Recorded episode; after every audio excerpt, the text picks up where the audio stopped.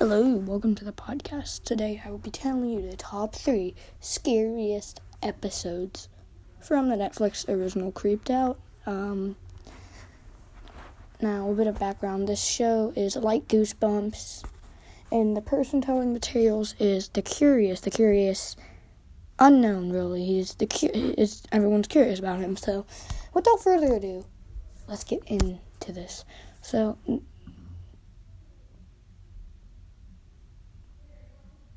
Okay.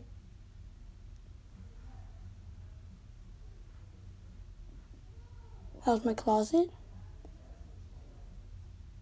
Let's go ahead and open my door now. Hold on.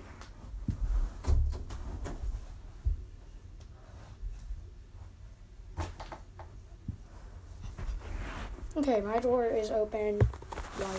So, the show is 2019. Um, so it is the um, pretty much is based on the um, like it's so season one episode three um really hard to explain. No four. Okay. Uh please ignore if i mess up. I'm kind of new to podcast season three episode four is a really scary one. Well not really that one uh, if you're not scared of zombies, you definitely won't be scared of this.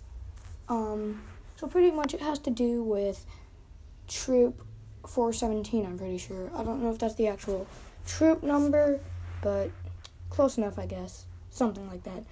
So there, there's this girl who, or, well, the troop leader, Paxton, tells a scary story um, by the campfire saying, no one ever dares to go there or they go missing. And then, so this person named Arlene, the stupidest person I ever knew, puts her, uh, or not really known, but uh, in the show so far, really just, um,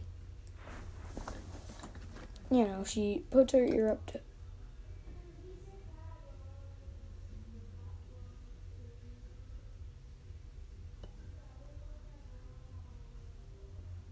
We're gonna end this podcast right here. Stuff is getting paranormal. Bye.